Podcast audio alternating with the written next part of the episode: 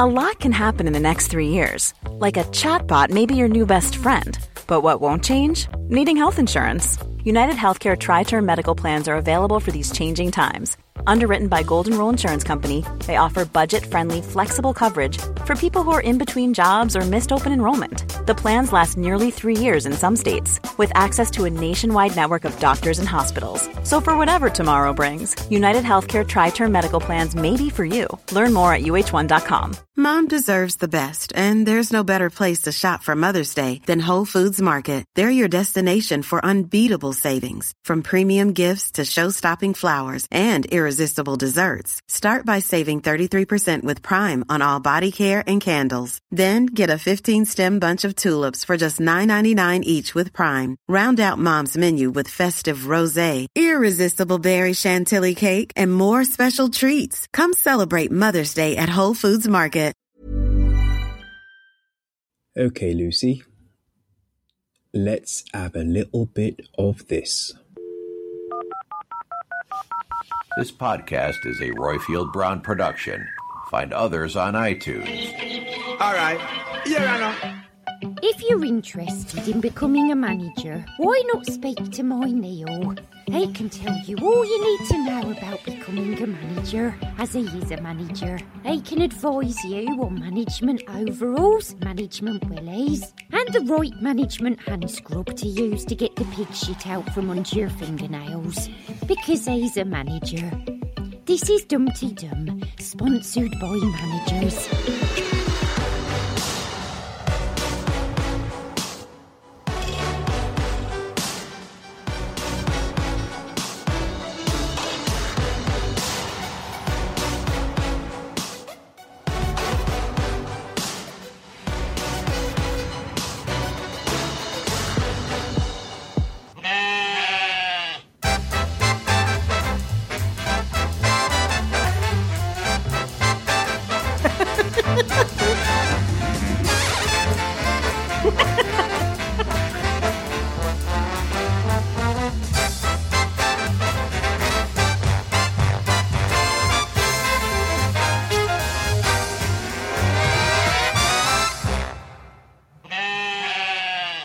Folks. This is Dumpty Dum, the show about the reality docudrama that is centered on Ambridge in the heart of the Midlands. I'm the exci- oh, I am the relaxed local cricket match that is Royfield Brown, and with me I have the pedantic umpire that is Lucy Freeman.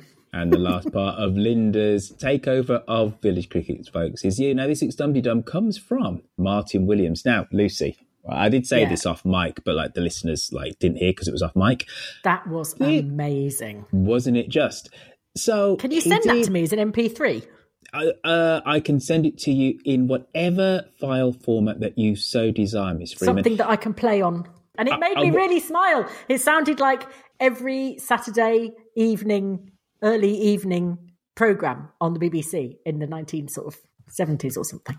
I don't know. I just loved it. Well, you know what it is. It's Family Guy. It's in the style of Family.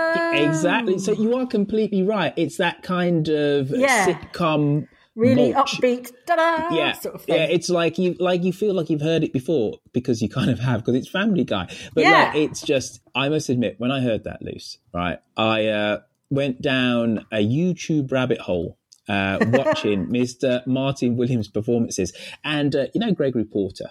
Uh, Yeah. The uh, jazz singer, right? He's played with him at the Royal Albert Hall, and this and that and that and this, and and then he stands up and does his solo um, halfway through. This man has played with everybody with his sax, and he did a Dumpty Dum for us. It's like he has better things to be doing with his time. He really does. But like, dude, that was brilliant. Thank you, Really Now. Lucy. Thank you. Yeah. Um, can I just admonish you very slightly? yes.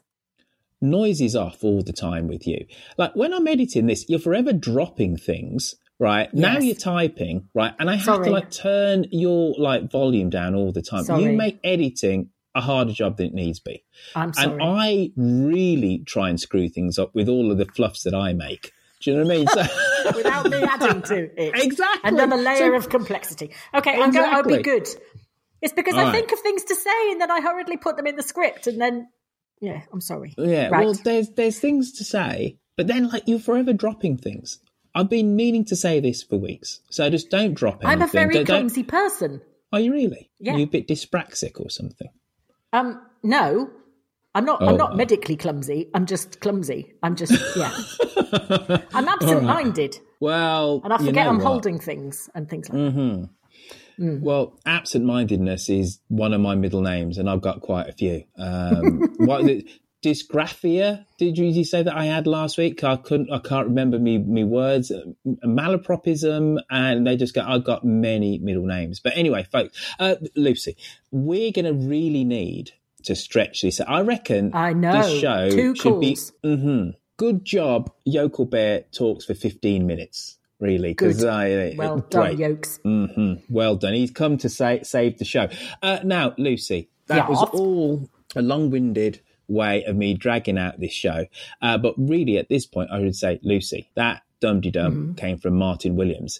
If somebody else would like to send us in a dum de dum, they don't have to have a sax. They don't have to have played with Gregory Porter or at the Royal Albert Hall or with Jools Holland or any of that. They can just be at home, maybe with a toddler, maybe with their loved one, maybe with their elderly relative or parent, and maybe they just want to gather round the hearth and just like do a dum dum. If there's such a person existed, how exactly would they do that? If you would like to sing us a Dumpty Dump or leave us a plot prediction, then call us on 0203 031 3105 or leave us a message on SpeakPipe. Thanks to Cosmo for his podcast roundups, Shambridge for her brilliant voices, Mike Hatton for his character counts, and as always to Derek for Loaded Back Bedroom. Uh, Derek is very upset at the media furore around Boris Johnson's business loans to his friend the pole dancer. Um, Derek doesn't see what the problem is. He has made many donations to friends in similar situations and always offers to wipe the pole down afterwards. Lucy. oh dear. oh, that, that was that was close close to the knuckle, if not right on the knuckle. But but well done you. Uh, on this week's episode, folks, uh, we hear from Lydia and Witherspoon. What? Why and us funny? for hours Yes. and hours, Hours and and- hours. hmm Absolutely. I've got. A People might like a short one every now and again. You never know. Well, that's what I say to all, all the women that I date. boom, boom. Uh, but first, before innuendo about my height or, or, or lack of uh, whatever, uh, it's uh, our Lucy V. Freeman and a week in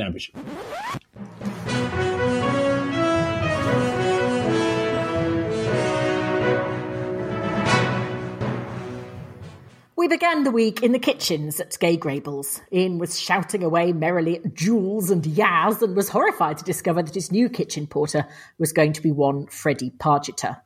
Oh, Ian, one kitchen porter's not going to bring Grey Gables crashing to the ground, said Adam. Adam, have you met Freddie? Oliver and his team of benign incompetence had actually got the point of signing the contract for Ian's temporary replacement before telling him who it was. Hugh! Huge erection from Lower Loxley. Ian went completely berserk and gathered his whole team or crew or squad or whatever chefs call it and shouted at them all again. Oh, how they're going to miss him. They'll think they've gone bloody deaf. Anyway, Freddie got the job on the condition that he keeps his nose clean and doesn't let any of it fall in the scone mix or Grey Gables will be full of hyperactive pensioners running around telling everyone they're in the CIA. We spent a happy afternoon with David in a field who stared at a cow while she gave birth. He just doesn't care, David, does he? Someone had better put a lock on the door of Felpersham General Maternity Unit or we'll be pulling up a deck chair in front of Lexi and having a good old squiz right up her bonitza. Off we whizzed then to the cricket. And surprise, surprise, Linda is now better at cricket than everyone else in the world and saved the match by videoing it, which worked better for her than it did for Titchy Knob. And now she's going to be an umpire. Of course she is. Hmm. The one thing you can say about the Archers is that it doesn't half give you unexpected conversational openers for dinner parties or networking events. For mm-hmm. example, I see there's a lot of consolidation in abattoirs at the moment. Justin went to look at one and decided to turn it into an office. He's leaving the hooks as they're handy for paperwork and to hang your jacket on. He's mad. Who's going to want to work in an ex abattoir? Anyway, Tony found the only organically certified abattoir in the locale. He would. Basically, they talk to the animals and ask them how they feel about being turned into a chop. And then if the animal feels that it's making the decision in its own time and it hasn't had its personal space invaded in any way, then they hope it will book a one way ticket to Dignitas. Over at Borchester Land, they were harvesting the quinoa. It's tricky harvesting quinoa as you have to keep it cool. And you can only harvest it if you're wearing Birkenstocks, and you have to filter it through beetroot coulis. Brian took the startling decision to juggle it, which I'm sure was not recommended, but you know Brian. Adam got extremely cross about everything, but the quinoa disaster did allow him to use his special da da da voice. Brian, it was above the mycotoxin level. Talking about him, he and Ian seem to have had their first actual proper discussion about how they're going to be parents imminently. Really, really imminently. They both accuse the other of not sounding all that enthusiastic. Guys, it's a baby, not a trip to the theatre that you booked months ago, and now you're wondering how bad it would be if you just sacked it off and watched a box set of Dr. Martin instead. Anyway, then Pip came round to give them the benefit of her child rearing wisdom. Oh, are you getting a baby? I had one. Did I bring it? no, it must be my other bag. I mean, they're really good in the beginning, but I got bored of it really quickly. Thank you, Gina Ford. Eddie confided in Brian, which probably wasn't ideal, as it means that he now knows that the local gamekeeper is wandering around with homicidal tendencies, a toddler, and a loaded gun. My admiration for Peggy's relationship with Kate is growing steadily. This week, she took the jaw dropping move of cock blocking her own granddaughter. Kate's revenge took the form of hiring Orville the duck to look after Piggy. Kate came back bow legged from Yakults and took great glee in hearing all about it all as she wandered round the sitting room like John Wayne. Ed mm. sold his Ramalama Ding Dong for not enough money at market. Honestly, not content with getting off lightly by calling his sheep Peppa Pig, he then calls its offspring Son of Peppa Pig. What a pillock. David was caught making admiring noises about Son of Peppa's back end until someone moved him on. He's got to watch himself, that man, or he'll end up on some sort of register. In another Oh my goodness, I don't believe it passed the biscuits. Plot twist Lily is not going back to university. I'd completely lost interest anyway and couldn't remember if she was still selling kitchens, helping Russ fill the gallery with installations called Banality, or was back in Manchester studying for her degree in over pronunciation of consonants. oh, I hope I won't get on your nerves, said Lily to Elizabeth. Oh, don't worry about the listeners then. We'll just have to lump it, I expect. Talking of lumps, those scrap cakes sound frankly appalling. Leonard was struggling with the range, and David is not an ideal sous chef, to be frank. He eyed the range doubtfully. Um, that's the really hot cupboard, isn't it? He said. Yes, yes, I'm not really sure how it works. All I see is a lot of flour and then dinner. He described these cakes as smelling piggy, which is which is personally not what I like my cakes to smell of. But then I'm not someone who's quite as um, intimate with animals as David. Horses for courses horses for main courses, possibly. And the nicest storyline of the week was the totally unbelievable but rather lovely relationship between Tracy and Oliver. He took her to one of mm. those novelty hotel things that cater for people that genuinely wish life was more like a sitcom. Men called Trevor guffaw themselves into sweating cardiac arrest as self hating RADA graduates pretend to be waiters and set fire to things. And in the midst of it, a slightly emotionally battered old man and a bloodied but unbowed tart with a heart make each other laugh. Tracy Horrobin Sterling take a bow. The end. Oh, that was quite sweet. Well done. Well done. Well, it is sweet, that, that storyline, and I did quite like it. hmm Me too. Do I, you not? I want them. I do. I like. I've always been a big fan of Oliver. Yeah. And who isn't a fan of Tracy? So you put Yeah. the two of them together, and they are like yin and yang. They're like chalk and cheese. But I think the script writers of the Archers have been on somewhat of a somewhat of a, a golden run in terms of putting together characters that shouldn't really get on and creating, you know, some kind of alchemy, so some kind of gold. So like Jim and Jazza, you know, is the classic kind of example. This does in that way feel a little bit similar, but you know, but with potential potential romance. Though Mm. we know that they like to throw us the odd curveball and to trick us. But I Yeah. think it would be nice for her to have a little bit of romance, and it'd be nice. But even if it's not romance, just the fact that they're friendship, friends in like yeah, friendship, like Mhm. yeah, like like Jazza and and Jimus are Like- you know, unlikely mm. Friends, and they're they're mm-hmm. sort of mm-hmm. critical friends, and that they don't always understand or approve of what the hell the other one's doing. Um, that kind of tends to go more one way than the other, but you know, it's still nice and it's lovely to listen to, and that contrast is is great. And and um, Tracy does genuinely have the the best interests of Grey Gables at heart. She, she does. not do things for. Um, I know I said last week that she'd do anything for a lunch, but you know, afterwards, if there's a reward going, she's obviously happy to take it because what you know, why wouldn't you? But um, she genuinely has, and she, you know, she said to Linda, "I have lots of ideas. Some of them are good." and uh, you know, it's it's it's just nice that she is genuinely enthusiastic, and if she's doing something, she wants it to work. She wants she mm. wants to do the cricket. She wants them to win. She's doing working for Gabriel. She wants it to be really successful, and that's mm. really sort of uh, I don't know, just cheering and attractive to hear. I think. Do you think we are like an epitome of that as well? Because you is a bit posh, and you is clever, and you are articulate, and you're all like thrusting, and I'm thrusting.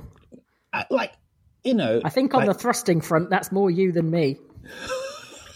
There's been very little thrusting going on at this end. I have to say.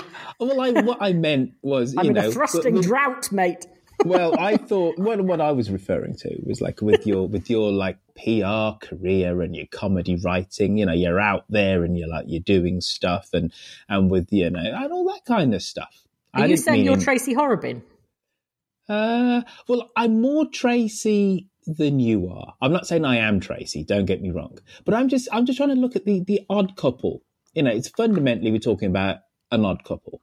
And yeah, I'm just well, that's saying, always the dynamic that works, isn't it? Is it?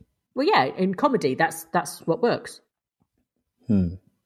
I, I don't know. Well, we're not talking about comedy per se. We're talking about this in terms of a, a, dramatic construct of which we're supposed to believe that the, the two people are friends. Because fundamentally, uh, in most friendships, it's what you see is some kind of similarity, isn't it? As opposed to mm. this person is not at all like me. Oh, I, I like them. It just seems to work on the Archers. That's all I'm saying. Mm. And then I was yeah. just kind of just throwing this out into our relationship because you're successful, and then I'm me right type of thing so, so, i'm just saying i'm just saying is, are we an odd couple too stop your huffing and puffing God, I've been told I can't drop things, I can't huff and puff, I can't can't do anything. Mm. Oliver has got. I was thinking about the class difference between Oliver and Tracy earlier, mm. and whether or not I still thought that he would he would deal with that or not. But actually, Oliver has always he's even less snobby than Caroline. In oh, of course, he would. He's called the Grundys, Clarrie and Eddie, and they've called him Oliver for yonks. You know, mm. he doesn't he doesn't do that kind of um, you know, Jennifer Aldridge likes to be Jennifer Aldridge, and and actually said, and I can, ne- I will never, as long as I live, get over this. When she said to Kirsty, she shouldn't talk like that to her elders, and yes, I'm going to say it, betters. I've just never forgotten that. It's the most mm. astonishing. it makes my stomach go into a knot. Um, but yeah, he's never been like that. And so, of all the people, it is of all the sort of upper middles in Ambridge, it would make more sense for it would make most sense for Oliver to to override class distinction and and um, just have a good time with Tracy, you know, than anyone else really. Talking about class distinctions, when was the last time you went to the opera? Oh, blimey, years. Do you um, like it? Uh, some, yeah. Hmm. I mean, Andrew Horn really, really knows his stuff, and he goes all the time, and he knows all the obscure things like you know Lucia di Lammermoor and all that. And I sat through that once, and I felt like pulling my own head off after about ten minutes. But um, you know, I like the, I like the, I like the, you know, you like the setting, the you like the whole wrapping that it comes with, like dressing up and and all. That No, no, no, I don't like that. No, you don't like that. All right. No. Here's a question for you because I went to see Romeo and Juliet, San Francisco Opera House uh, yeah. last week. Is it normal in a British in a British uh, opera, an opera performed in Britain, sorry, uh, to have subtitles in English? Ah, the English National Opera does. Mm-hmm. Um, they have subtitles, so you can figure out what the hell's going on.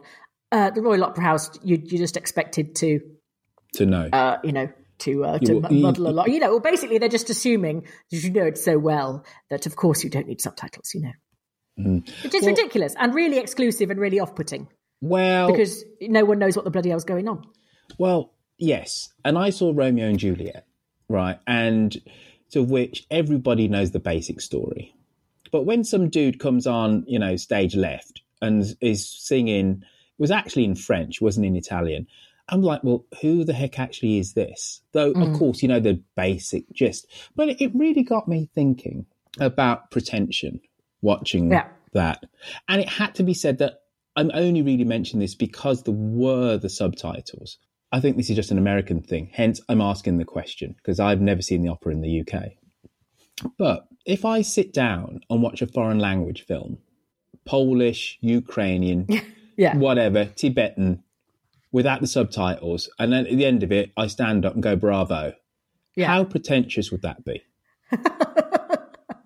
and it occurred to me that I. But the thing in- is, you've got to remember though, in opera, basically, mm. you've got mm. some chap comes out, mm-hmm. and the thrust of the song is, "I've lost my coat," and he just says, "I've lost my coat. My coat is lost. Where is my coat?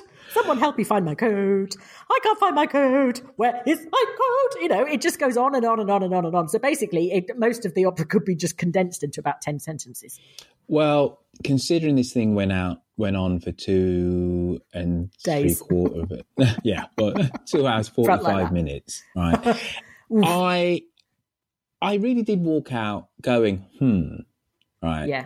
There is no way that this art form could be invented today because it is, it does feel somewhat forced and it does feel somewhat stilted and and you put it next to you know modern musicals where you know lights are going off and people are dancing and kicking up their legs etc etc and visually there's just more going on. Mm-hmm. But i really had to like drill down deep and say which bits out of this did i truly understand and appreciate? There was the staging there was the lighting. It was beautiful What about the singing? well i'm coming on to that. Okay. I'm coming on to that. Staging, lighting, costume, right? Even though it was very flat, and I don't mean that in terms of um, flat in terms of delivery, just the way that it was kind of lit. But they did beautiful things, like they had this like gauze, and then they had people going behind it, which created uh, an illusion of depth. And and then took you away from seeing the exact, uh, you know, relief of. You saw the relief of people. There was it, there was some beautifully clever bits. I actually thought Juliet was was quite shrill. I am no expert with opera, but it seemed to me like she was just going up and down the scales all the time. oh, there's a, there's a lot of that, right? And I never felt any real emotion. I hmm. never felt at Yeah. all connected. And then, as somebody who, uh, you know, has got a little bit of a little bit of chub around my waist now, and of which I'm going on a strict diet. Everybody, um, I'm going on a starvation diet and an exercise regime, so I can be fit, healthy, and, and hale for um, Dum Dum Live on November the 9th. Romeo was a misshapen, not live. 14 year old he just like oh that's romeo like he, was- you're right, he wasn't uh, he just Is that oh, Father Christmas? No, it's Romeo. seriously he was you know he wasn't as well, old as that's father always what's christmas so hilarious when you have that. You know, Carmen played Hmm. by a uh, a fifty-year-old ger- blonde German woman. You know, stamping up and down the stage. It's yes. so so you didn't believe them as these teenage lovers physically you just didn't believe them and he was a stand-in. And so you got when you got the program there's a bit of paper that says oh the regular romeo had to leave the production for personal reasons so we've got this dude from uh, from new zealand. So it's this maori chap that turned up and his voice wasn't that powerful. Don't get me wrong you, you could hear him. But she Ro- uh, juliet was uh, considerably decibels louder. Well and then you, you're in San Francisco, which is the capital of um, casual dressing. So it was really quite marked in terms of the amount of people that, that had really dressed up. So I'd maybe a quarter to a third. Right. And and it's the whole thing, isn't it? It's the you have to sign up to the whole thing. You have to say, "I'm going to get dressed up because this is special. This is special." The singing in this foreign language, which I don't understand, because this is high art. This is special, yes. and you will yourself along with everything that you don't really understand, and you say, "This person's singing a bit shit." But no, it's special. It's the opera. It's, yeah. a, it's a once a I'm year. I'm wearing shoes that hurt, therefore yes. I must enjoy it. I, ha- yes. I have spent $130 on this. You know, a special amount of money is flown out of my wallet. and when you break it all down, I don't know how much I really enjoyed the singing on stage. There were some right. bits which I thought were good, but uh, but you have to wrap everything up with the experience. The fact that the water costs ten dollars, you know, and you go okay because it's the opera house, you yeah. know, and yeah. those and the volunteer like tellers who are all elderly, they're just they're so wonderful and they're smiling and, and that made for the whole thing, but I didn't really enjoy the actual singing. I just thought, oh. Mm but I enjoyed the costumes, the lighting, the this, the that, and mm, and at the end. So you think um, if Oliver and Tracy went to the opera, it would be Tra- you'd be Tracy? I would. I would love. I would love to hear Tracy deconstruct it. Yeah. I really would. And uh, and and Oliver tell her, well, this is Puccini and it's this and mm. it's that and da, da da da. And Tracy will say, yeah, but they just stood there and they didn't yeah. really do much, did they? Which is just revealing a massive truth. In the world that we have now with special effects, this and that and whatever and blah, blah, blah, blah, blah, and whatever, it is very hard to train yourself just to watch two people just stood there belting out things from the top of their lungs and going up and down scales in a language you don't understand. I've paid best part of $300 for two tickets for this and I don't know if I'm enjoying myself right? You know, but anyway, and then at the end, I tell you what's interesting. So the death scene, there were some sniggers because as soon as you know Romeo wanders in and sees you mm. know supposedly dead Juliet, and he and he's going, oh my God, she's dead. She's so beautiful. Oh, she's so cold to touch. i I know all this because I'm reading the English, right? Because I know that yeah. Ellie's saying. And then then he takes his poison. Then he drops down. And the second she goes, oh, I am awake. I am awake now. and there were some sniggers. And you're like, oh God. you know, come on, director. yeah. it's could have been handled a little bit better and stuff. But at the end, when like a third of that audience, a quarter to a third go, bravo, bravo. And I went, you know what? In what other art form give, give our praise in a foreign language? And it's mm. the height of pretension. Don't get me wrong. They, these people can sing. The orchestra were great. Really enjoyed that. Um, didn't think it, was, it wasn't quite loud enough for me, but I did say to myself, is this just because I am what I grew up not appreciating the source material? Mm. You know, I, I never even did Romeo and Juliet at school, right? And I, and right. I walked out with with a with a C in English, but we somehow managed to escape it. So, or is this just? It is just a little bit shitty and you can say it as long as you can deconstruct it and work out which elements work and which elements mm. didn't. But I want Oliver and our Trace to go on a kind of uh, literary creative journey. And she says, here's a Marvel movie. Watch that, Oliver. You know, and yeah. he goes, "Well, I, I, don't quite understand what's going on here, but I, I like the uh, mythological um, metaphors because they, have got Thor in it and whatever and da da da da. And then they go, I think that'd be a lot of fun because what we've had is we've had the intellectual battle of um, of Nous between Linda and Jimus, haven't we? Yeah. And every now and then, Linda, you know, tries to ex- actually, you know what? I was just about to say we don't have this at all on the Archers. We do because we've had Linda and Tracy on reception, haven't we? Mm. There is a certain amount of lifting the veil on on art and literature, which they they hmm. I've just talked for about 15 minutes about something which is already happening.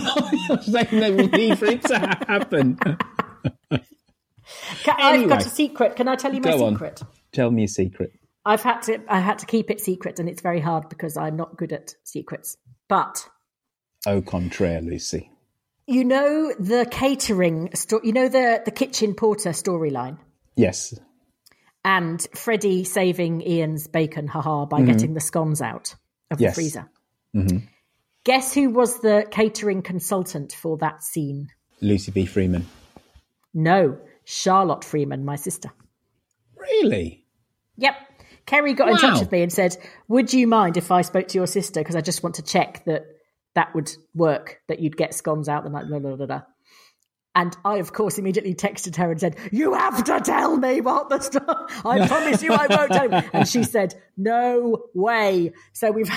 We've had this slightly aggressive battle for the last month with me going, just tell me what it is. And she's going, no. So uh, I listened to the omnibus and then she messaged me and said, happy now? Because now I what it was. But I love the fact that my sister is now the catering consultant on the Archers. Is this going to be a, a regular gig? I don't know. Like Well, I suppose- a year, flower and produce show that she like comes into her own in the baked goods section. Uh, yes, the flat. Um, uh, yes, Charlotte was actually asked to judge a uh, cake show, a, the cake section of a flower and produce show. Goodness. I don't know if she's a- done it yet. She got a But, bona um, fides there then. She has. Wowza. Yep. Yep. Look at you, Freeman. Look at your family. uh, moving, moving swiftly on. Yes. Um, right, so because we're in film mode this week, right? Linda's we cricket don't have to be, can't we? enthusiasm- We could just do a short one, couldn't we? Yeah, but the thing is, though, people feel that they need to get their money's worth. There's there's people's commutes that get timed to within an inch of their commute because of the length of Dum Dum. Okay. So you can't give them thirty minutes because then, trust me, you They'll don't get get off the the train emails too early and they'll say, Where the hell am I? This is Milton Keynes. I'm not supposed to be off here. yeah, well, I suppose what they could do just replay the thing again, couldn't they? Yeah. Um, May- maybe by the way, should we had an then. email Oh, from right. Uh-huh. Silver Girl who said, for anyone who's thinking about coming on the 9th of November from the London area, train Mm-hmm. tickets are pretty cheap at the moment. I have just booked mine for less than seven quid each way. Now, uh, that is unbelievably good value for train tickets because they are so blooming expensive, which is insane. But anyway, because they're mostly rubbish service. But anyway, um, so if you are coming to, uh, if you are contemplating uh, coming to Birmingham on to see me and uh, lovely Royf and Angela Barnes and Susie Riddell, then come and see us. Uh, yeah, so, so yes, come and see us, obviously, and so book your tickets for that, and also book your train tickets now. Book them in advance, and then they're cheapy, cheapy, cheapy. Well, Don't do what. I always do, which is just get them the day before and then wonder why And then go, train tickets go, yeah, they're like 50, 60 Yeah. quid because I'm an idiot Yeah. like that. Uh, just whilst we're on the topic of November the 9th, folks, Yes. uh, there are tickets, folks, tickets not only for Dum Dum Live, but also for dinner at the Picture and Piano, uh, which is happening at approximately five o'clock. Uh, and then we've got a couple of hours in there. Now, how it's going to work is normally, uh, well, I say normally, uh, last year when we did this, there was a, a buffet menu. None of that. Uh, you just, uh, if you go onto dumjum.com, uh, the five quid is just to reserve your place because they're holding a whole area of the picture and piano for us. Uh, but then you just go on there and uh, go to dumdum.com and you can actually see the menu. So the, you'll you'll have full range of the PMP's normal uh, menu. And then afterwards, it's a tenner to go to the gin bolts. Now, somebody did send me an email or a tweet or something or another and said, dude, uh, why are we paying a tenner? It's because you get a complimentary G&T, which is a scruff gin, gin and tonic on entry. It's not complimentary, then, is it? If you just well, paid ten pounds okay. for it. Shh. All right. You know what I mean. Sorry. Right. But like you pay up front for it. Right. Right. So You it get- feels get- complimentary. Yeah, so it feels you complimentary, it. but you've actually paid for it. And um, That's the kind of economics that this country Okay. runs on. Uh, Well, hmm, don't start me on that, Luce, because to say I am despairing of uh, the country of I my know. birth is putting it mildly. So don't start me off down. At least down- you're not here, mate. I tell you what, it's a lot people- worse when you're in the middle of it. Lucy, right? Hmm. Whenever I open my mouth and I'm in a crowded place, if somebody turns to me, invariably they look at me and go, "You English?" And I go, "Yeah." They go, "What the hell's happening?" Seriously, Lucy, it happens three times Yeah. a week. Strangers Yeah. just feel that they can basically mock and ridicule, right? Yeah. And then, and they go, "But he's like as bad as Trump." Like, haven't you learnt? Right? Yeah. Yeah. Seriously, I like. Well, do- this week on Friday, do Hmm. you know? Um, you know Michelle Laferte, who's number one the Green on. Yes. uh, yeah. Well, she and her other half stayed here on Friday night because they are doing a uh, tour of the UK. And uh, we were having dinner, and she said it's really weird. She said because we, when we first got Trump, we used to think we used to feel envious of of of you lot of the English, and then you got Brexit, and we thought, okay, that kind of evens things up a little bit. You're going, you're you're sort of having a, a little sample of the madness. She said, but now you've got Brexit and Boris. and she said, I think we're about quits now. She said, I can't tell who's ahead. So, yes, it's just awful, really. But we've all just sat there with our sort of our heads in our hands, just thinking, oh my God, you know, when you think about across both sort of uh, both countries, what's happening. if Unbelievable. if another American says to me when they're about to leave, "I'm just going to Brexit now," I'm going to slap somebody. I really am. It's like, oh, I haven't heard funny, that though. one before. Come on, I tell you, Luce, the whole world is mocking us. The whole world, as they are mocking David Archer and his uh, brown leather jacket. But you know what? You know what we should do, Lucy, is have a little bit of this first.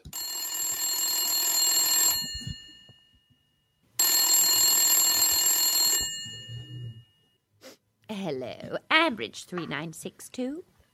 Now, remember we had um, last week we had a, a, a listener who was somewhat harumphed, upset, pissed off, narked that I hadn't played her call. Yes. Right. Well, she's back. Right. I, I think all might be forgiven, but she's back, and she would like to talk about David and his leather jacket. It's our Lydia. Hello, all. Oh, Roifield, all's forgiven. Thanks for playing oh, my Thank call. you. Oh, But yeah, of course. You guys have got a lot on, a lot to remember each week. And I know that the week I sent in the Tabard recording, it was a bit of a an odd one in terms of your usual structure. So no worries, as they say down under. Yeah, so I've been thinking about David's jacket, his leather jacket. I have a picture of what it might look like. Almost certainly 1980s or early 90s, possibly various mottled shades of brown. Unless it's black, do we know whether it's black? I think they might have mentioned it. Possibly different textures and fabrics thrown in there in a kind of glorious patchwork style. There would be shoulder pads, a small collar, a generally oversized with an elastic waistband. And it's interesting that this is generally seen by all as being a bad fashion statement, when it's mm. perfectly acceptable for Fallon and others to wear vintage styles. Vintage is quite a complex and enigmatic term anyway, but there's obviously something about this jacket that does not scream cool reinterpretation of an older style. It looks as though it might be more about David himself and his use of an old piece of clothing as a way of denying his approaching birthday. Is Pip's piss taking therefore reflective in, in, of innate ageism in society? It's okay mm. for the likes of Fallon to have fun with 80s fashion, which is now making a resurgence, but not David, who was her age during that decade. Who knows? Maybe I'm reading more into this, but I did think all the stick he got for it was quite interesting. A bit of a shame, really. But I just, yeah, I'd love to see the jacket, although I've got my own visions of what it might look like, and they're not flattering. Oh, poor David. Yeah. Thanks, Oh. guys. Ta-ra. Um, where do you stand on vintage? It's it's big over here, you know. It's speci- I always think of- specifically I- San Francisco. I always think of, of vintage as either 1940s, or 1950s, or 1970s. I can't believe that the 80s is vintage because to me that feels like about a fortnight ago last Wednesday. So I, I hate it when people describe that as vintage because I'm like, what? That's that was just that's, you know that was like last season. What are you on about? Um, So yes, in my head, it is firmly those rather nice sort of floral dresses with the waists, waisted floral dresses and matte red lipstick and you know curled over wartime hairdos, uh, or a floaty demi 70s wave or shite. something. Yeah. Yeah, or floaty seventies stuff. But Hmm. you know, not brown leather jackets. I don't. I know. I know that's completely wrong because that is vintage. But I sort of imagine that jacket as like the one that Mags used to wear in Aha. David's jacket. Well, I think that what that there's a couple of things, and, and you put your finger on the, the very obvious one is that if you lived through it, it doesn't feel vintage. No, You know, if, if you you know if you've lived through it, it's a bit through it, like well. I still have some of those in my wardrobe, you know, Yes. hidden away somewhere. Actually, so, yes. So there, so there is that, and then I think also, though you can make this argument for for other decades and stuff, I think specifically the eighties. Because there's a lot of deconstructed clo- clothes, you know, things that were boxy and big, right? And the silhouette of the moment is so different, they look shit, right? There is that. There, but there is a Yeah. you know an aesthetic reason why. So Ella, she came over and she came over two uh, two months ago with with Maisha. Ella was like, "Dad, I have a new aesthetic, and like I just need to go thrift shopping." And so, and we went to Haight Ashbury, and she was like a pig in muck, and she went to all of the places with 80s. That was the vintage that she understood as being vintage Really? and thought was cool. Absolutely. Absolutely. Whereas I go 60s. Like I have, hmm. I don't know, 10. so is it just your parents' decade then? you know what? It, it could well be. It could well be. But I, I, I think there is, I- maybe it's a 30 year lag. I don't, I don't know. I need, I need to sit down and think about it. But what I love are the late 50s for men's in terms of tailoring and suits through to the mid 60s. And then like 66, 67, lapels get wider. And then by the early 70s, you got bell bottom trousers. And I've got no part of that and whatever. Right. Hmm.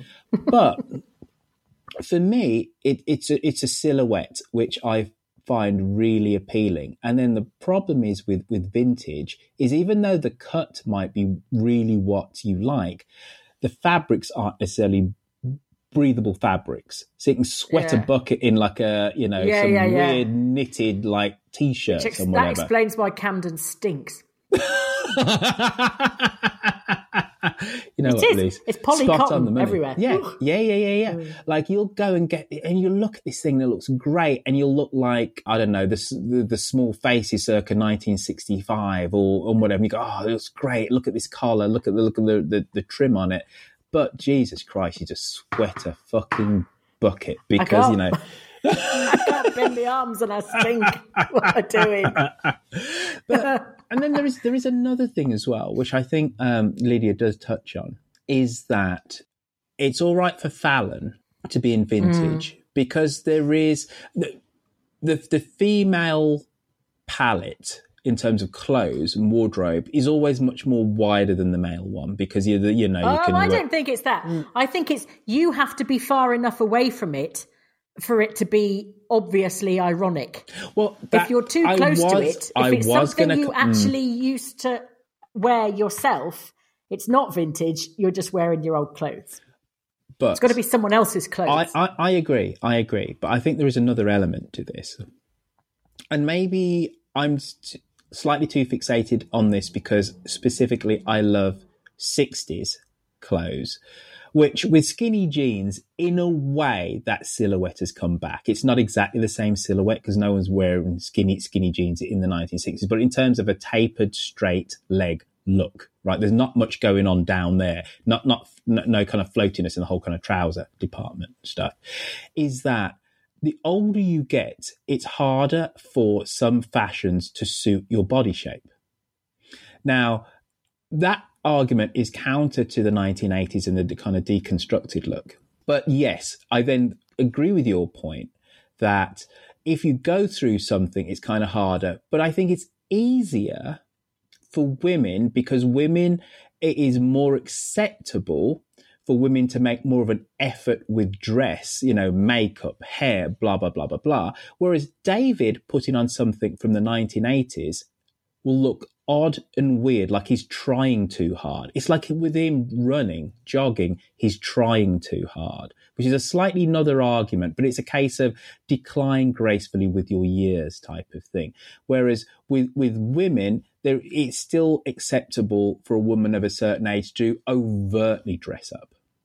So yeah. I think there is a double, there's completely is a, a, double standard. Whereas David has never professed to be into clothes, in, into his image, and all of a sudden he puts something on, which actually a teenager of today would go, that's pretty rad and cool. Because the things that Ella was picking out, I go, really? And she says, Dad, you just don't understand. And she's right. Dad does not understand. she's completely right. That is the point. If Dad understood, she would put it back on the rack again and exactly. not wear it. Exactly. Yeah. You know, so, but yes, um, Lydia, wonderful call. Thank you for that. And that is the reason why we say, Lucy, that our listeners, when they become first time caller inners, need to like give us their credentials because then they can do a whole yeah. treatise on an arcane plot point on the Archers and then force us to fill for another 15 minutes. We love all of that. Now, uh, from yeah. Lydia in Perth, now is the upper lower east side and it's our Witherspoon. Hey baby, I hear the blues are calling, toss salads and scrambled eggs. Mercy. Greetings, Lucy Roifield, Yokel Bear, and all Dumpty Numbers around the world. It's Witherspoon and Angus Haggis here. It's Wednesday night, and I'm taking a break from packing for a handsome husband and my anniversary trip to Italy, commencing tomorrow. So you won't hear too much from me over the next couple of weeks. By the way, Angus will be having his own holiday with friends of ours in Connecticut. So just a few odds and sods for now. First, I must take Roifield to task. A fortnight ago, I believe, he made reference to the plummeting pound and noted that it would be good for British contributors to the program because we're charged in dollars. Au contraire, Brits will be paying more as a result, but it really is just pennies we're talking about, so do make a donation. Now, I must agree with Roifield about how good the new Elton John biopic is, and thank him for taking us out with some Elton the other week. I think that Elton was probably bigger in America than he was in Britain in the 70s. In fact, I'd say he was the number one pop star here. My very first concert when I was 17, I know I was a late bloomer, was Elton John with special guest star Kiki Dee at Madison Square Garden. I'll never forget his performance of Funeral for a Friend slash Love Lies Bleeding. Brilliant. And how much my ears were ringing when I left the concert. That brings me back to a final thumbs down for Roifield. I know oh, you backed away from your comments that it's not bad if you have to pack up your life at 60 when you added some anecdotes about your parents. But really, Roifield, I'm about to turn 61 and I feel decidedly middle aged. And I would have been very upset if I didn't make it to 60 last year. And by the way, most of my 60 year old friends who have kids just now are having infant or toddler grandkids. So, David Archer, if you want to act all juvenile again, but only for a while, you'll have my full support. Ciao for now. Ci sentiamo presto. oh, I love the fact that when Witherspoon mm. has got a lot to say, his introductions get faster and faster and faster. Greetings, my friend, because he's trying not to run out of the two minutes. Have a lovely, lovely, lovely time in Italy. Mm. Both of you. It'd be lovely. I think. I don't know if mi piace a bit of Italy. I tell you, I do love Italy. Uh, Lucy, something's just come through on the Twitters. Uh, breaking Twitter yes. news. FP yeah. of the Great Forest of Surrey. Yeah. Roifield. If you are grouting, then you are the glitter grouting in my world and bring a sparkle to every episode of Dumpty Dum. And then there's a lovely picture there of Hemingway glitter grout powder. And um, it all it doesn't half make, you know what? It overshines the ceramic tiles, just saying, Lucy. This Does is it? grout. This is grout I can get behind and believe in.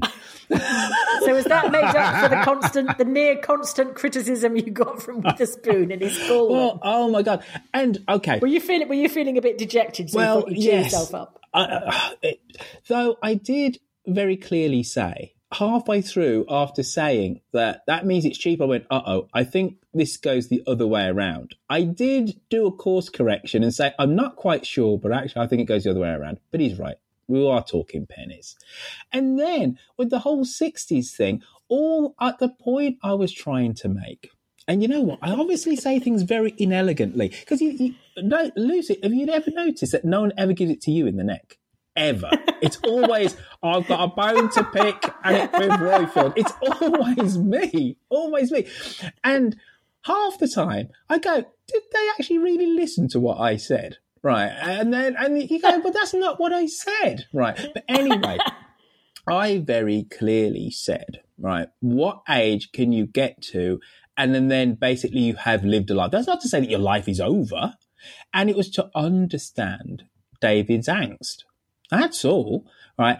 And the point I was making is that from 60 on, if you know you shuffled off this mortal coil, of which at 60 that's still a young age, you've lived a life of sorts. That was my point. Nobody, you can be fit, hale, hearty at 60 and be doing all sorts. And that's the reason why I brought up my folks. But then also just to compare and contrast with the, with how our attitudes to aging have changed in our lifetimes and how people are just fitter for longer. Yeah. But why is it that people always have a go at me, Lucy? My ego is fragile enough. I can't take this. I, I've I created a podcast just so people can throw bloody, bloody stones at me every week. Roifield this, Roifield that. Fucking hell, Lucy. Why do I put myself through it? really?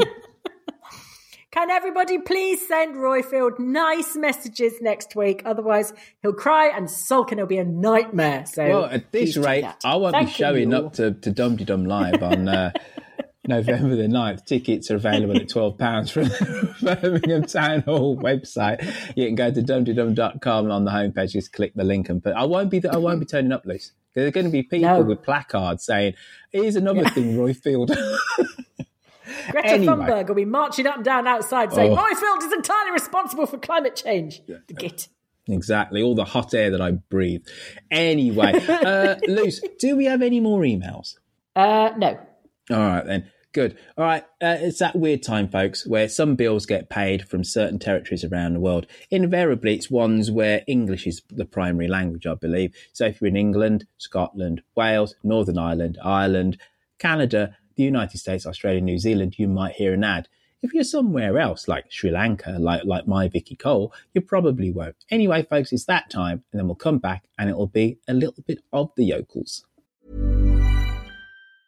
Mom deserves the best, and there's no better place to shop for Mother's Day than Whole Foods Market. They're your destination for unbeatable savings, from premium gifts to show-stopping flowers and irresistible desserts. Start by saving 33% with Prime on all body care and candles. Then get a 15-stem bunch of tulips for just $9.99 each with Prime. Round out Mom's menu with festive rosé, irresistible berry chantilly cake, and more special treats. Come celebrate Mother's Day at Whole Foods Market Mom deserves the best, and there's no better place to shop for Mother's Day than Whole Foods Market. They're your destination for unbeatable savings, from premium gifts to show-stopping flowers and irresistible desserts. Start by saving 33% with Prime on all body care and candles. Then get a 15-stem bunch of tulips for just $9.99 each with Prime. Round out Mom's menu with festive rosé, irresistible berry chantilly cake, and more special treats. Come celebrate Mother's Day at Whole Foods Market Market. Millions of people have lost weight with personalized plans from Noom, like Evan, who can't stand salads and still lost 50 pounds. Salads, generally, for most people, are the easy button, right? For me, that wasn't an option. I never really was a salad guy. That's just not who I am. But Noom worked for me. Get your personalized plan today at Noom.com. Real Noom user compensated to provide their story. In four weeks, the typical Noom user can expect to lose one to two pounds per week. Individual results may vary.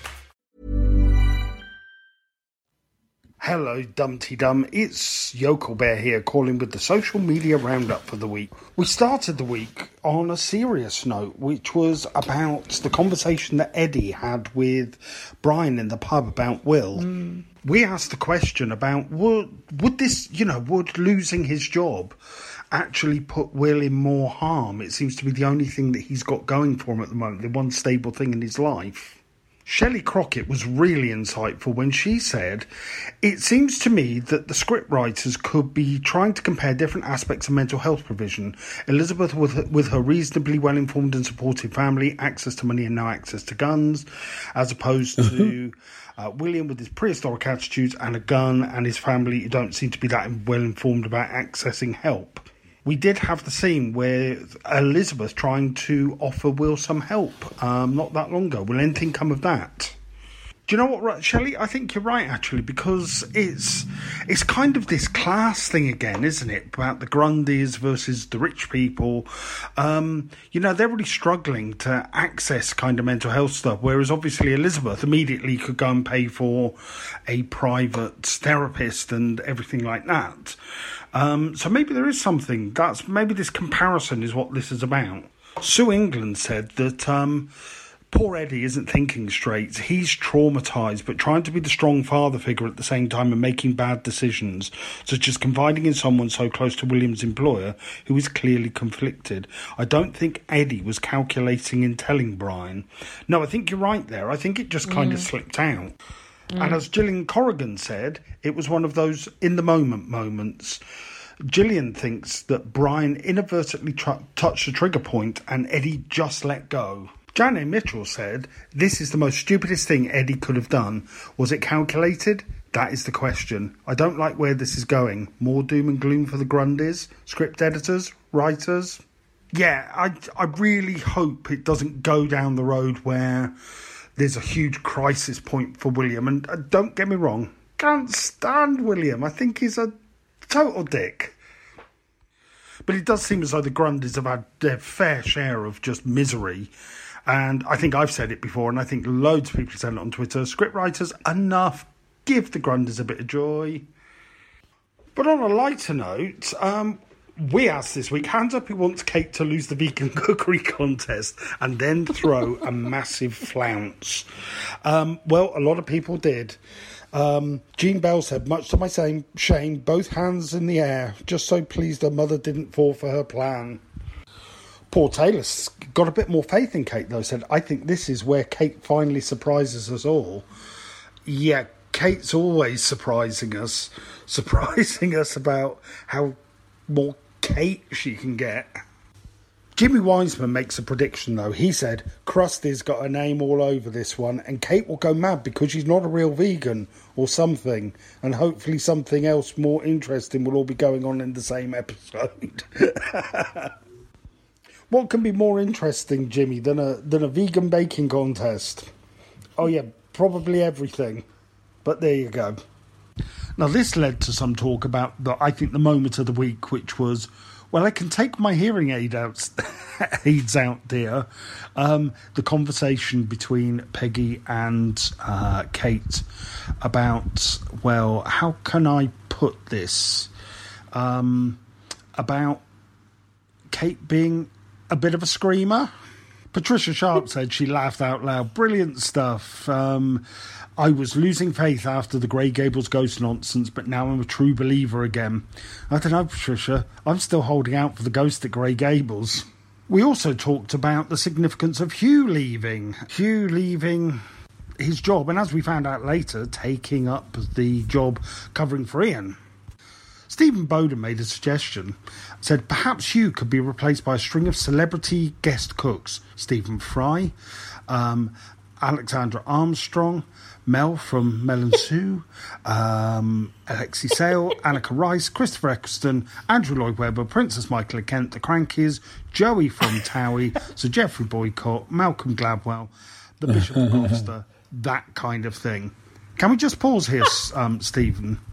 That's a real insight into your thinking there, that list. um, random, uh, but I can see some connection some somewhere. Well, the Mystic Meg um, crystal ball uh, post of the week went to Fiona Crawford, who, before Lily dropped her news, said this all sounded like the beginning of an excuse not to return to Manchester for uh, was emerging from Lily's lips, but Lily stopped her. Um, yeah, basically, yeah, this whole Hugh thing, the uh, just yeah, I think it's all leading up, as we found out, to Lily not going back, but more on that later. Now, who's going to get the job? Our own Robert Wilson, Naked Finger says Emma Grundy. She's been working at the Bridge Street Cafe for some time now. But a few other people had one more question. Ruth Tesla said, Who the F is Hugh?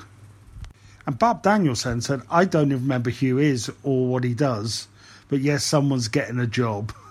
yeah, because the Ambridge Job Fairy will do it for you. Martin van der Heuvel um, said of this post on Facebook, a silent character getting top billing on a Dumpty Dum thread, that's uncanny. Yes, Martin, we live in strange times. Jed Robinson thought that William should get the job. He said, William, after all, he can no longer be trusted with guns. Oh, knives. I forgot about the knives. Forget that. Forget that then.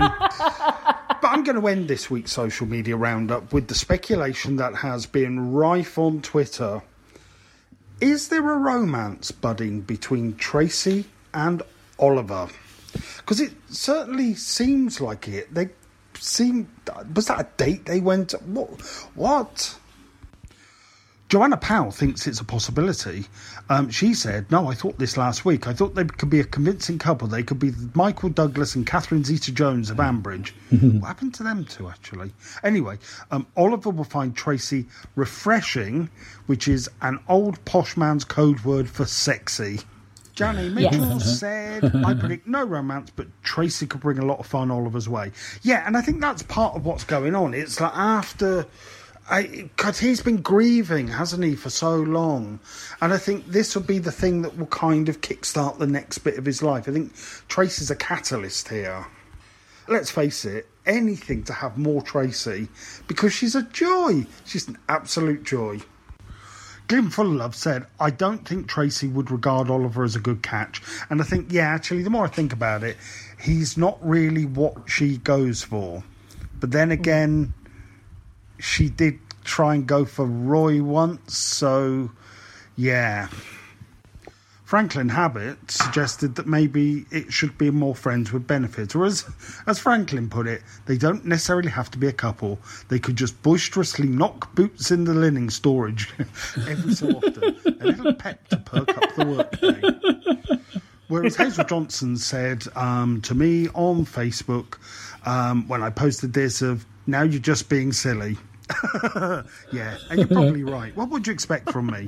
Anyway, that's the social media roundup for the week, and I will be speaking to you again in two weeks' time. Next week, you have the lovely Millie Bell.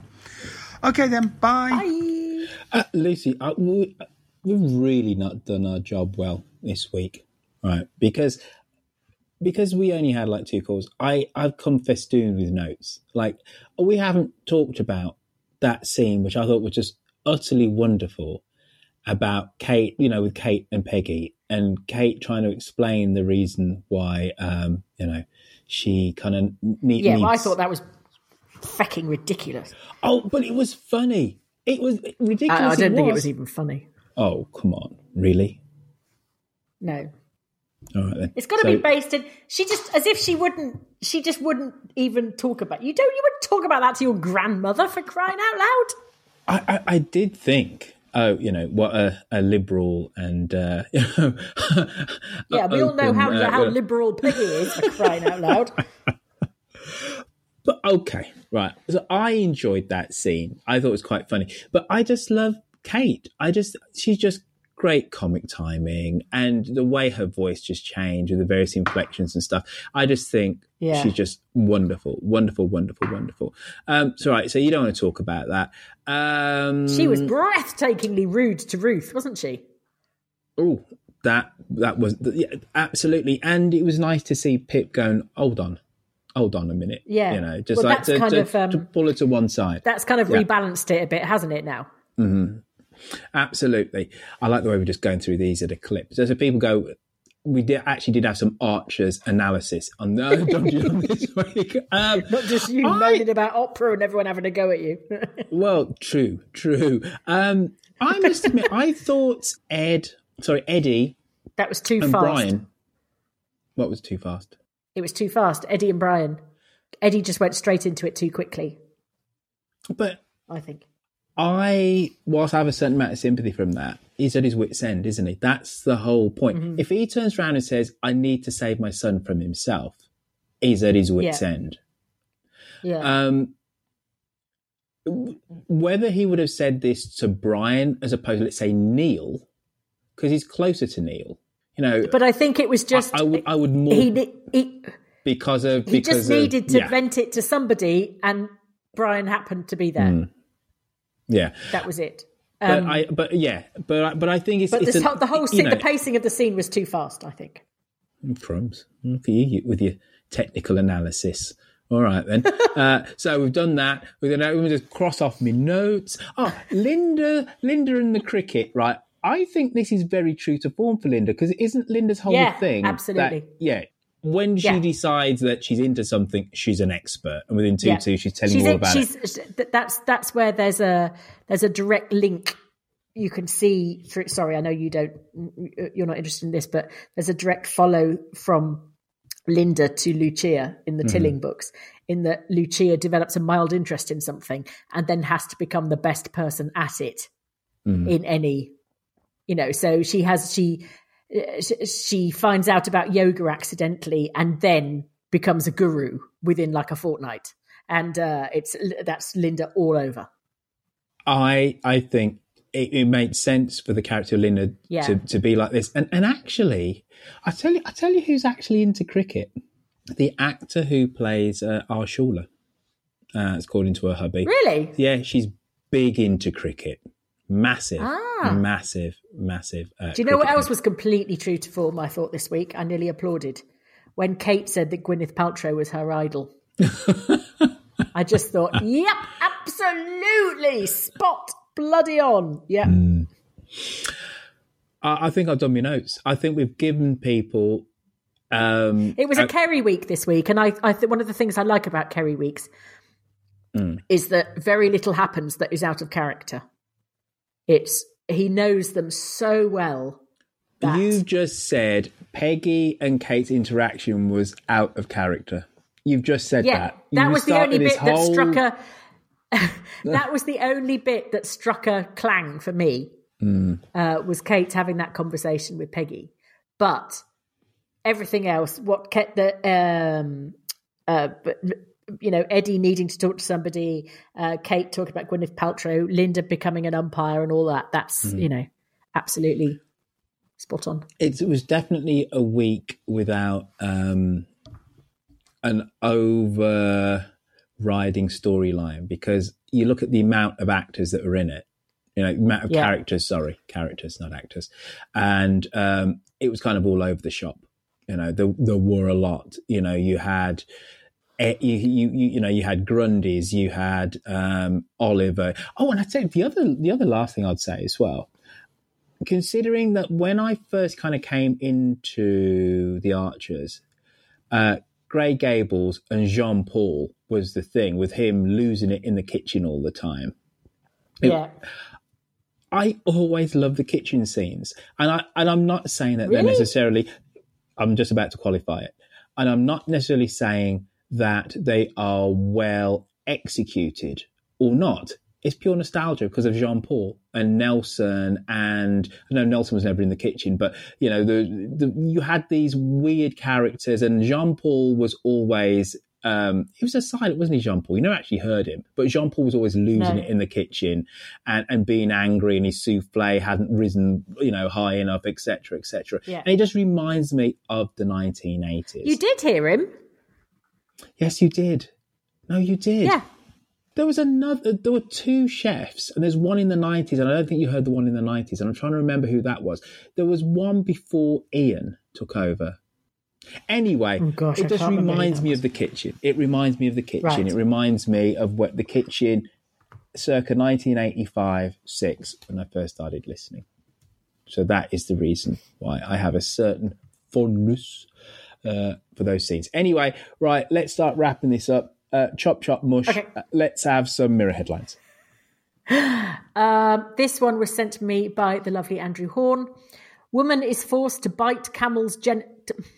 Woman forced to bite a camel's genitals to escape after the animal sat on her at the Tiger truck stop in Louisiana when she ran into its enclosure chasing her deaf dog. Your phone That- is ringing. Uh, yes, and I'm I'm um sorry, sorry, sorry, sorry. That's a rookie error. I should have put it on mute. You'd think after five years I would know. Uh, sorry about that. That was that was. I did actually see that one, and it's very good. Yeah. It's very funny. Uh, well done.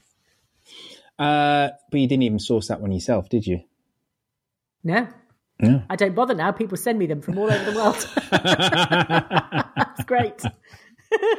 All right, you. Uh, Um, tweets? Yes, please. Okay, Sally Ronaldson. Hmm. I wonder what fuck off Jennifer sounds like in Bulgarian. I suspect we'll find out this week. uh, Esther Pickle. Oh my god, Ian is talking to 10 people tops. Why is he screaming like Mussolini on a balcony? ah, Sally Ann Huxtable. Peggy is the greatest natural contraceptive that Ambridge possesses. There you go. That was what you were saying. sir.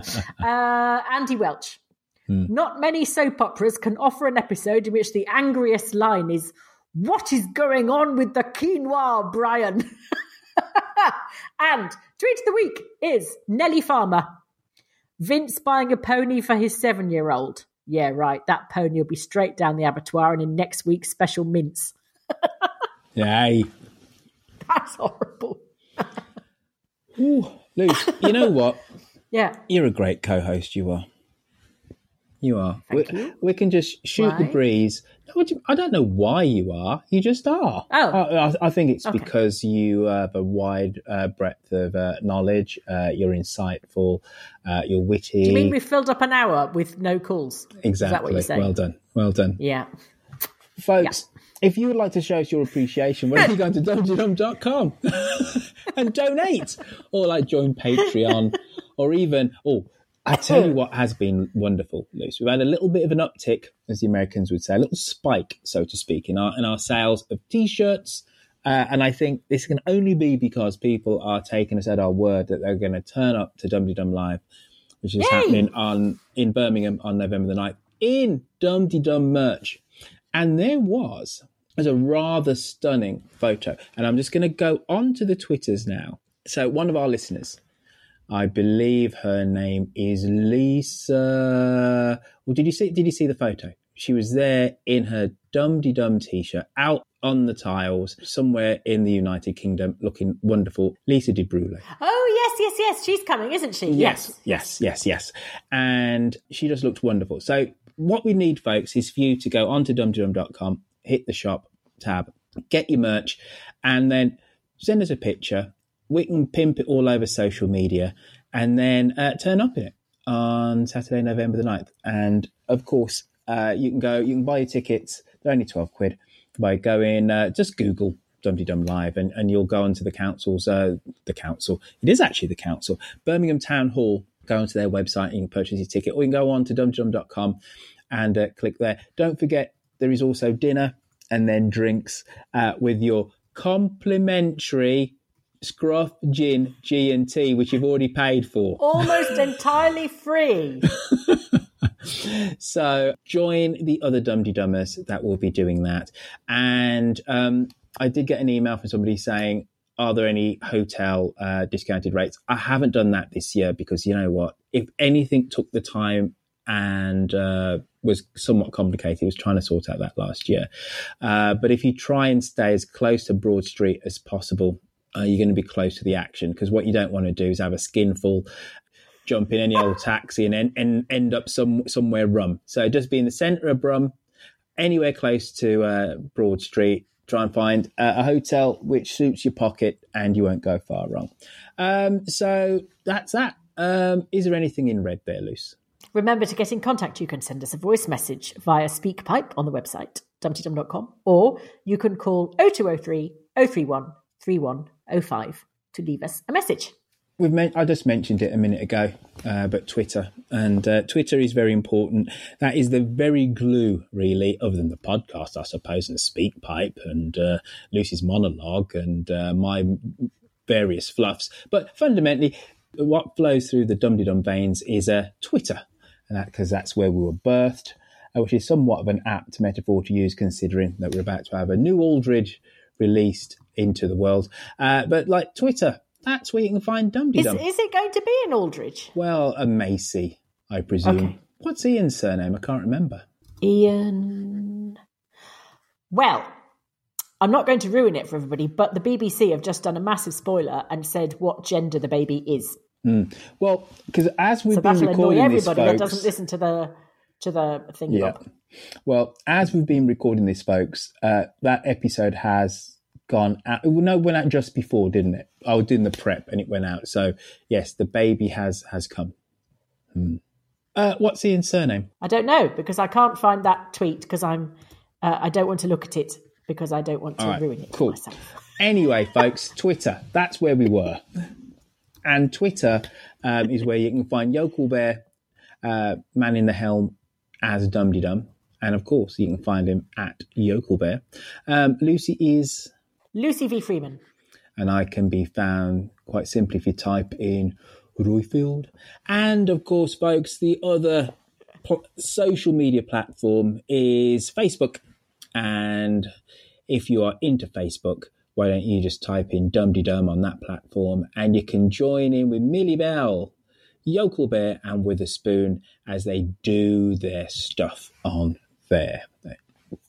All right, then, Lucy. Uh, any parting shots or Parthian shots, as it really should be called? Yes. Where's the hashtag sign on a Apple I've no keyboard? idea.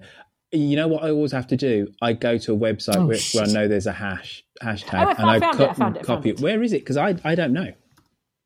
It's shift and the pound sign. Huh. Okie dokie. Thank you for that. So I've learnt something. Is that is I'm that it? Are, are we done? Are we ending this show with a whimper? Yeah, I'm just sorry. I'm just telling A people. well, we're not ending it with a bang. That's for keyboard certain. I'm just telling whimper. I'm just.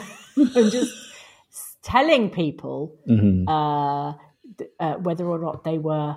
Uh, Tweet of the week. uh, Tweet of the week. That's what Yeah. I'm doing. Yes. Hmm. The baby's a boy. Did you hear it? I haven't heard the episode. No. I decided to listen to the Guardian football podcast whilst I was doing my prep for Dumdy Dum. I thought if I listened to that to, to the Archers, um, it could well confuse my my already addled fifty year old brain. So I decided not to mix up my research of last week with what was happening this week. Yeah, So exactly. Well, that's why I don't. I don't listen until the omnibus because otherwise I get. Um, Mhm. uh, I, I get confused. Um, um, uh, I I get confused. Uh, uh, uh, I think I'm going to say the wrong thing. I think I'm going to be talking about the wrong episode. Gotcha. I hear you. Mm-hmm. All right, uh, that's me. I'm out. Peace, y'all. See, if I said that, I'd just sound ridiculous. No, Lucy, I sounded ridiculous, which is the reason why I said it. There you go. You sounded less ridiculous than I would sound. Oh, stop it. Stop it, stop it, stop it. You, the woman with a thousand bloody accents and languages that you can speak and affectations you can just don and whatever. Like, come on now. I told um, Tilly that at my dance class we'd done a dance to um, um, Old Town Road, and she sent me a GIF of a child vomiting. Talking in about. I was like, "Thanks, love." Anyway, talking uh, talking about um, popular culture Vomiting? and and, and Oh, gifts and Right. stuff. Right? Have you seen? Uh, this was last year, which I've only just seen this week. Uh, have you seen the little the little girl, little two year old, talking into Alexa? She wants to play Baby Shark. no. Oh, Lucy, if you want your heart melted, right? So, little girl in the kitchen, she goes, Alexa! And it lights up, play Baby Shark! Like this. And Alexa cannot understand this toddler. It's playing everything instead. And this little two year old is just turning back and looking at the mum, getting more and more angry. Alexa! play Baby Shrek! And then Shrek comes on. right. And then eventually, after I don't know, about five or six, uh, you know, shouts out uh, to to Alexa. Alexa finally gets it, and you just see these little as Baby Shark drops. You just see this little two year old just get into her groove with a little grin on her face. Oh. It's the most beautiful thing. Please, people, go to YouTube, type in um, Alexa and Baby Shark. I tell you, that'll just put such a warm glow on you, right? You won't need to walk, wear I'm clothes the next week. Yes, I'm right, doing it now. Do, do it now so we can hear the audio because it is lovely. Okay. And of course, this little two year old then became a, a, little media sensation. She went on the Ellen show and, and whatever. But it is so beautiful. Oh, she's really cute, isn't she? Absolutely. Turn it up, our Lucy. This Hang is, on, this is the rock. That's the that's her being interviewed on the Today Show because obviously now she's probably got her own show. Da da da da da. Here we go. Alexa, baby chair. Baby chair. Explicit isn't included with Prime, but is available Alexa. with Amazon Music. Alexa, play baby chair. Alexa, play baby chair. Sure, baby, hold back by say anything because it's uh, it's audio, eh, but it's also very visual. Her little knee drop when the music of Baby Shark comes in is just it's just so precious. Here's a sample of Baby Shark by Johnny Only on Amazon Music. She's getting cross now. Alexa!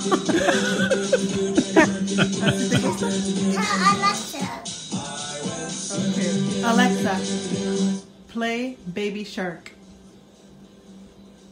Baby Shark by Pinkfong, starting now on Amazon Music.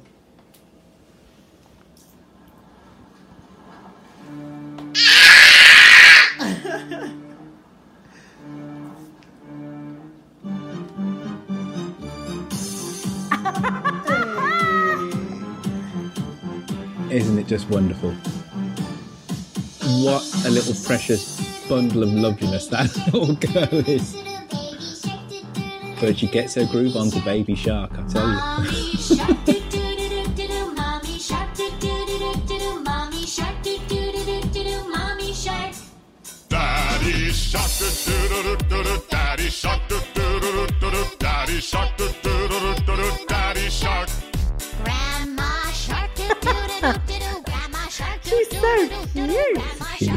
Oh. utterly adorable and lovely. All right, folks. Well, well, that's it. That's been another rip roaring, barnstorming end of the Pia show. That is Dumdy Dum. I will see you all again in approximately seven days' time for more Archer's analysis and social economic comment with more despair about the politics of the United Kingdom. There you go. Are we saying goodbye now? Yes. All right. Goodbye.